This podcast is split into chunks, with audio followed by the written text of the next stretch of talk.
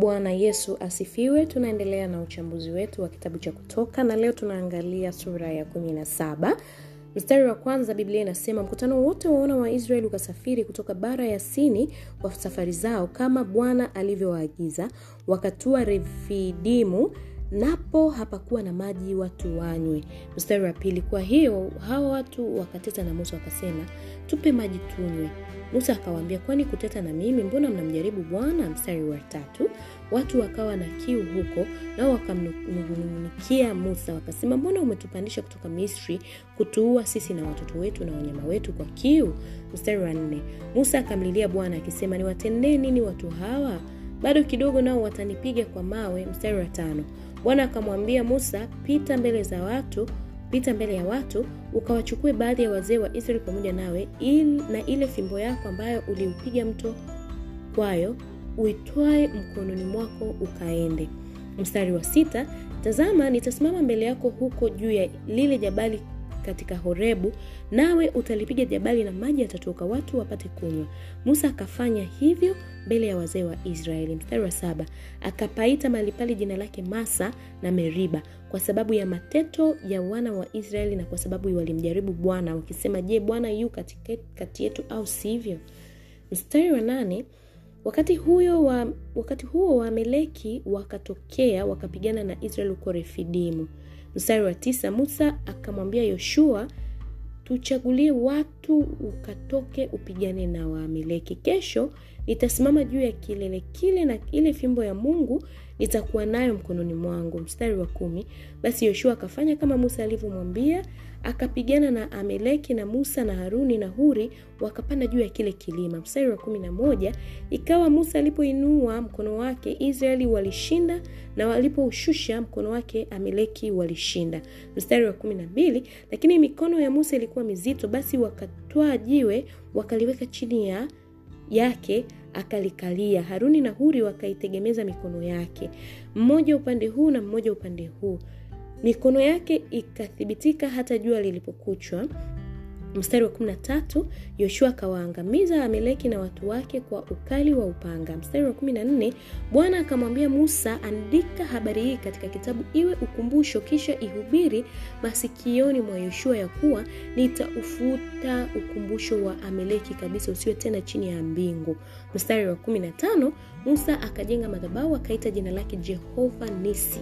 Mstari wa 16 akasema bwana ameapa bwana atakuwa na vita na ameleki kizazi baada ya kizazi.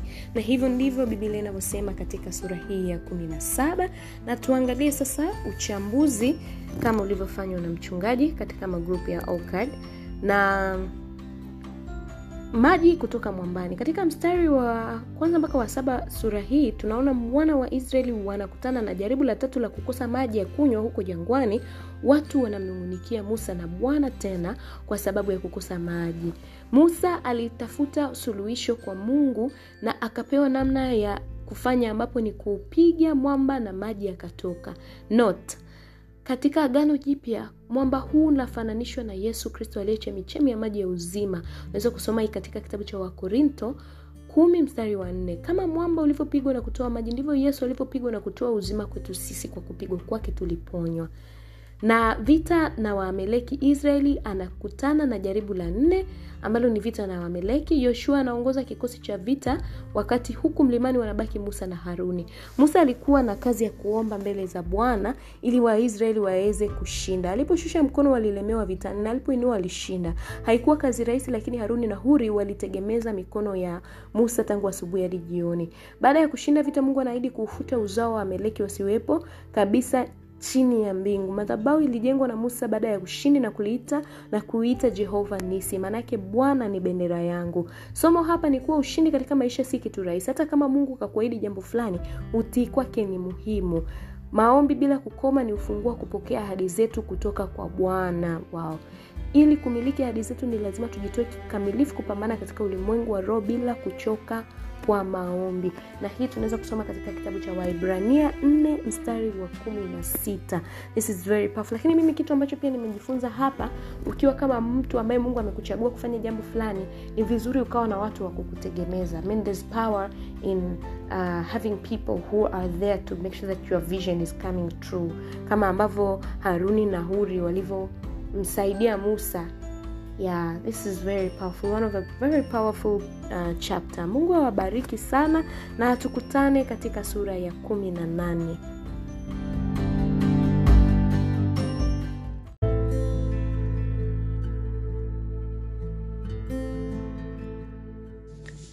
bwana yesu asifiwe.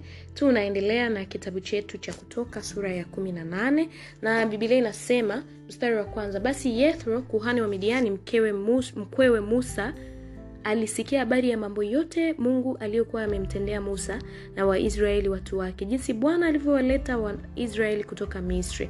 Mstari wa pili ndipo yethro mkwewe musa akamtoa sipora mke wa musa baada ya yeye kumrudisha mstari wa tatu. Pamoja na wanawe wawili katika hao jina la mmoja ni gershomu maana yake mimi nimekuwa mgeni katika nchi ya ugenini. Mstari wa nne na jina la wapili ni eliezeri kwa kuwa alisema yeye mungu wa baba yangu alikuwa msaada wangu akaniokoa na upanga wa farao mstari wa tano. Basi yethro mkwewe musa pamoja na mke wa musa na wanawe wawili wakamwendea musa huko nyikani hapo alipokuwa amepanga kwenye mlima wa mungu. Mstari wa sita.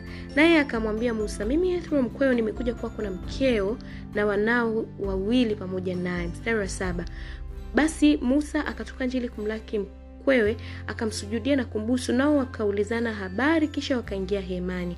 Mstari wa nane musa akamwambia mkwewe mambo hayo yote yaliyomtendea farao na wamisri kwa ajili ya israel na mambo mazito yote yaliyowapata njiani kwa jinsi bwana alivyowaokoa. Mstari wa tisa. Yethro alifurahi kwa ajili ya wema wote wa bwana waliotendea israel na kwa alivyowaokoa mikononi mwa wamisri. Mstari wa kumi. Kisha yethro akasema na ahimidiwe mungu aliowaokoa wamisri aliowaokoa na mikono ya wamisri na mkono wa farao aliowaokoa watu wa hao watoke mkononi mwa wamisri. Mstari wa kumi na moja sasa najua ya kuwa bwana ni mkuu kuliko miungu yote naam katika jambo hilo alilowatendea kwa unyeti. Mstari wa kumi na mbili yethro mkwewe musa akamletea mungu sadaka ya kuteketezwa na dhabihu na haruni akaja na wazee wote wa israel wale chakula pamoja na mkwewe musa mbele za mungu. Mstari wa kumi na tatu asubuhi yake musa akaketi ili awapish, awapishie hukumu watu na hao watu wakasimama kumzunguka musa tangu asubuhi hata jioni. Mstari wa kumi na nne mkewe musa alipoona yote aliyowafanya watu wakasema ni jambo gani hili uwatendealo wat, hawa watu, wa, hawa watu? Kwani wewe huketi hapo peke yako na watu wote kusimama kwako tangu asubuhi hata jioni? Mstari wa 15 musa akamwambia mkwewe ni kwa sababu watu hunijilia mimi wapate kumuuliza mungu. Mstari wa 16 wakiwa na neno hunijilia nami naamua kati ya mtu na mwenziwe nami nawajuvisha na, na, na, na, amri za mungu na sheria zake